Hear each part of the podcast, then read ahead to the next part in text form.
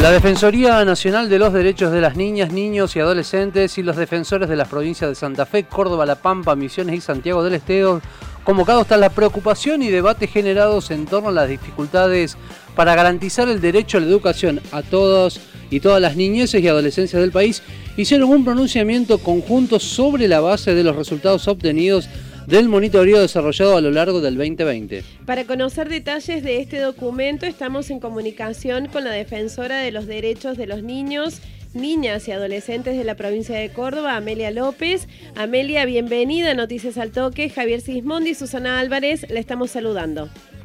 Buenos días, Javier y Susana, un gusto conversar con ustedes.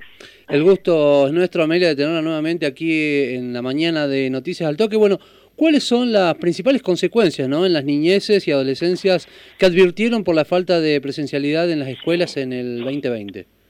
Bueno, nosotros ya el año pasado hemos venido haciendo, ustedes saben, hicimos tres encuestas de seguimiento, dos a las familias eh, y una a los adolescentes, preguntándoles distintos aspectos de cómo estaban viviendo eh, la situación, ¿no? Y lo que nos alarmó hacia el final del año, sobre todo, es que en nuestra encuesta del el mes de noviembre nosotros empezamos a detectar la cantidad exactamente de, de, chicos y chicas que no habían logrado conectarse, empezamos a ver las diferencias en conexión con la escuela y en relación con la escuela entre la encuesta que habíamos hecho en el mes de mayo y la encuesta de noviembre.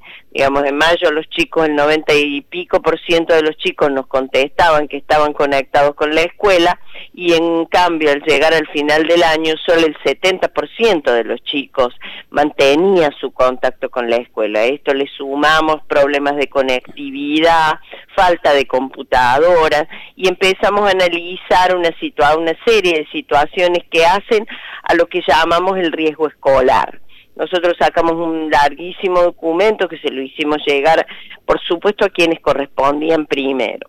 Conversando con nuestros colegas eh, de las defensorías provinciales del resto del país y la Defensoría Nacional, ustedes saben que somos muy poquitas las provincias que mantenemos eh, esta institución, que la tenemos, porque en realidad en, la, en el resto no, no, se han, eh, no se han armado, bueno, nos pareció importante hacerle llegar un documento al Consejo Federal de Educación que se reunió el viernes pasado, donde nosotros de alguna manera analizamos el, el panorama mm, de las provincias, el panorama nacional en toda su diversidad, porque también está este tema, no es igual en todas las provincias, no es igual para todos los chicos, y nuestro sistema educativo ha sido un sistema fundado precisamente en la homogeneidad, en la homogeneidad, en, en, en, en la eh, eh, en, en, dar en, la, en escalificar, digamos, en, en,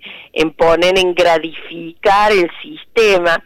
Y bueno, y nosotros creemos que el 2020 debería haber sido una gran oportunidad para repensar un sistema que ya estaba agotado, ¿no? Y bueno, y a partir de allí nosotros hemos planteado a la sociedad toda la necesidad precisamente de establecer este equilibrio necesario entre eh, lo que significa la escuela y la vuelta a la escuela, la escuela como un lugar donde los chicos construyen subjetividad, no es lo mismo el niño recién nacido que la puede que, que construye su cuidado a partir de la relación familiar que un niño a medida que crece, que necesita de los espacios de pares y que nosotros hemos visto que la ausencia de esos espacios de pares ha provocado muchísimos efectos emocionales sobre los chicos. Entonces hablar de salud es no solamente hablar de, de, la pandemia, hablar de salud también es hablar de los controles que los chicos necesitan, hablar de la vacunación, hablar de las relaciones que los chicos necesitan hacer para generar y desarrollar su subjetividad, ¿no? Entonces, por un lado, como defensores hemos reconocido todos los esfuerzos que los estados están haciendo en el acceso sobre todo a las herramientas tecnológicas y a la conectividad. Interpretamos que esto nos ha tomado a todos de sorpresa, entonces que las distintas eh, situaciones, la diversidad de situaciones en las que vive el país, hace que no todos hayan podido acceder a las herramientas tecnológicas y a la conectividad. Por otro lado, hacemos un llamado también a los estados a que aceleremos los procesos que tienen que ver con las mejoras en la infraestructura edilicia y en los insumos adecuados para que los chicos puedan tener, eh, digamos, ahora eh, una, una mirada de cuidado en el interior de las escuelas, pero también rescatamos la palabra de los chicos. Y rescatamos la palabra de los chicos y el deseo que los chicos tienen de volver a la vinculación con las aulas, que es un espacio que es significado para ellos como un espacio de pertenencia, ¿no? Un espacio de construcción de subjetividad, un espacio de interrelacionamiento con pares. Y bueno, creemos que en este sentido hay que, hay que hacer un esfuerzo conjunto, ¿no? Un esfuerzo conjunto también desde el sistema educativo para revisar y transformar el sistema escolar que ya eh, venía mostrando esos signos de agotamiento. Y, y eso se ve, ¿no? Digamos, lo que se ve es que hay dificultades para generar otras estrategias educativas que no sean el docente hablándole a los chicos y, y a una masa de chicos, ¿no? Eh, que sea el acompañamiento, que sea con tutorios, que sea además con la articulación con las organizaciones de la sociedad, porque los chicos iban a los comedores, iban a espacios comunes y sin embargo esos espacios no eran aprovechados desde la perspectiva educativa. Es otra mirada de la educación, ¿no? Amelia, eh, ¿qué tipo de acciones creen que deberían llevarse adelante? Para remediar todas esas consecuencias que usted menciona que descubrieron que eh, plantea este tiempo de aislamiento y de pandemia y, y, sobre todo pensando en que a lo mejor no nos salvemos de una segunda ola y de un posible regreso de un tiempo de aislamiento. Totalmente. ¿Cómo piensa que deberíamos encararlo teniendo en cuenta esto? Nosotros eh, en el documento más largo que le hemos mandado al, Consejo Federal creemos en primer lugar que hay que generar alternativas diversificadas y flexibles para aprender. No podemos tener un sistema donde para todos es igual, digamos, es igual en lo que tienen que aprender pero no puede ser igual en las formas porque hay lugares pequeños donde no no donde los grupos de escolares son pequeños, entonces con esos lugares hay que tomar una alternativa, un, un trayecto de un tipo. El problema se plantea precisamente en las grandes urbes, donde los grupos son muy grandes, no se puede seguir con ese tipo de grupo grande, no se puede seguir con una enseñanza enciclopédica, va a haber que empezar a aprender a, tomar por áreas, a tomar aprendizajes, digamos, eh, en pequeños grupos, hacer alternancia, que es una cosa que, por ejemplo, las escuelas rurales conocen lo que significa el concepto de la alternancia. En cambio, en la escuela, el docente de la escuela eh, urbana, de la escuela donde hay 30, 40 chicos en una escuela, es como que eso cuesta muchísimo más. Los docentes van a tener que empezar a trabajar de un modo cuidado, digamos, con pequeños grupos, armar pequeñas burbujas. Creemos que desde el Estado vamos a tener que hacer un esfuerzo de mejora eh, edilicia. Nosotros vemos que ese esfuerzo, esa preocupación está presente. Lo que tenemos es que acelerar esos procesos, ¿no es cierto? Acelerar los procesos de mejora porque evidentemente tampoco vamos a tener la cantidad de vacunas que necesitamos a muy corto plazo. Entonces creemos que esto va a ser un esfuerzo de, de cambio, de cambio real, de cambio casi obligado. Y la última cosa que nosotros hemos expresado, porque lo hemos visto con mucha preocupación, es que no creemos que esto deba ser motivo de meterlo en los debates políticos en el sentido partidario, corporativo, eh, ¿no? que debemos involucrar a todo, a todas las fuerzas políticas, a las organizaciones sociales, a las organizaciones comunitarias, a los medios, para que cualquier dificultad no sea motivo de el, la noticia, ¿no? Yo creo que vamos a entrar en un tiempo de transición y todos tenemos que hacernos a la idea de que en la transición todo es incierto, ¿no?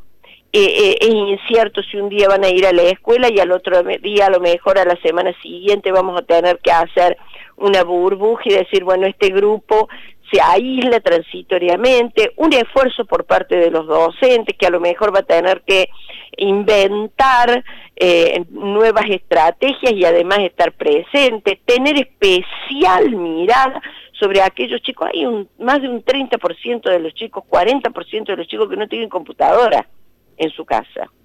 Y hay un 30% que no tiene conectividad todavía. Entonces vamos a tener que eh, priorizar esos chicos, establecer estrategias de revinculación, entonces me parece que este va a ser un esfuerzo colectivo, que los chicos vuelvan al colegio y un esfuerzo que nos va a demandar a todos que salgamos de las discusiones de grieta, de escuela sí, escuela no. Las cosas no son blancas o negras en este, en este campo, ¿no?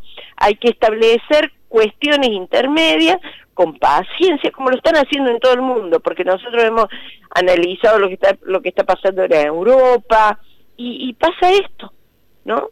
Entonces me parece que hay que priorizar el interés de los chicos y la necesidad que tienen los chicos de construir su subjetividad con pares y en presencialidad.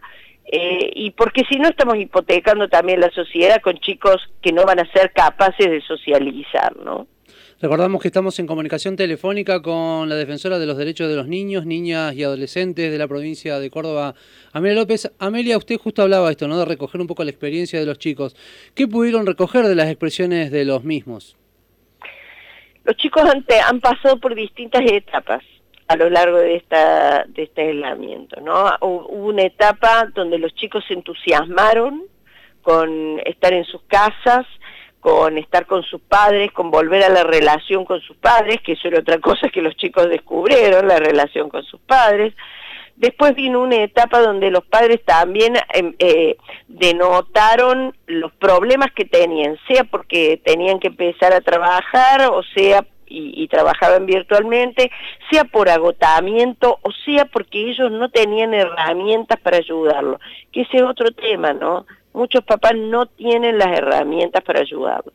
Y después ya se empezaron a ver cuando, a, la medida en que fue transcurriendo, las dificultades graves de conectividad, la falta de espacios de intimidad. Fíjense que los chicos nos hicieron ver que ellos no tenían espacios de intimidad, espacios para ellos mismos, eh, entonces eso los dificultaba. Los chicos, algunos chicos se, se encerraban, empezaban a tener o miedo en algunos casos y en otros casos estados de ansiedad que, eh, que, denotaban, digamos, trastornos emocionales. Y en eso también vamos a tener que pensar, en cómo eh, acompañamos emocionalmente a los chicos. No se trata de que los chicos vayan al aula ahora y que le querramos enseñar toda la matemática que no le enseñamos.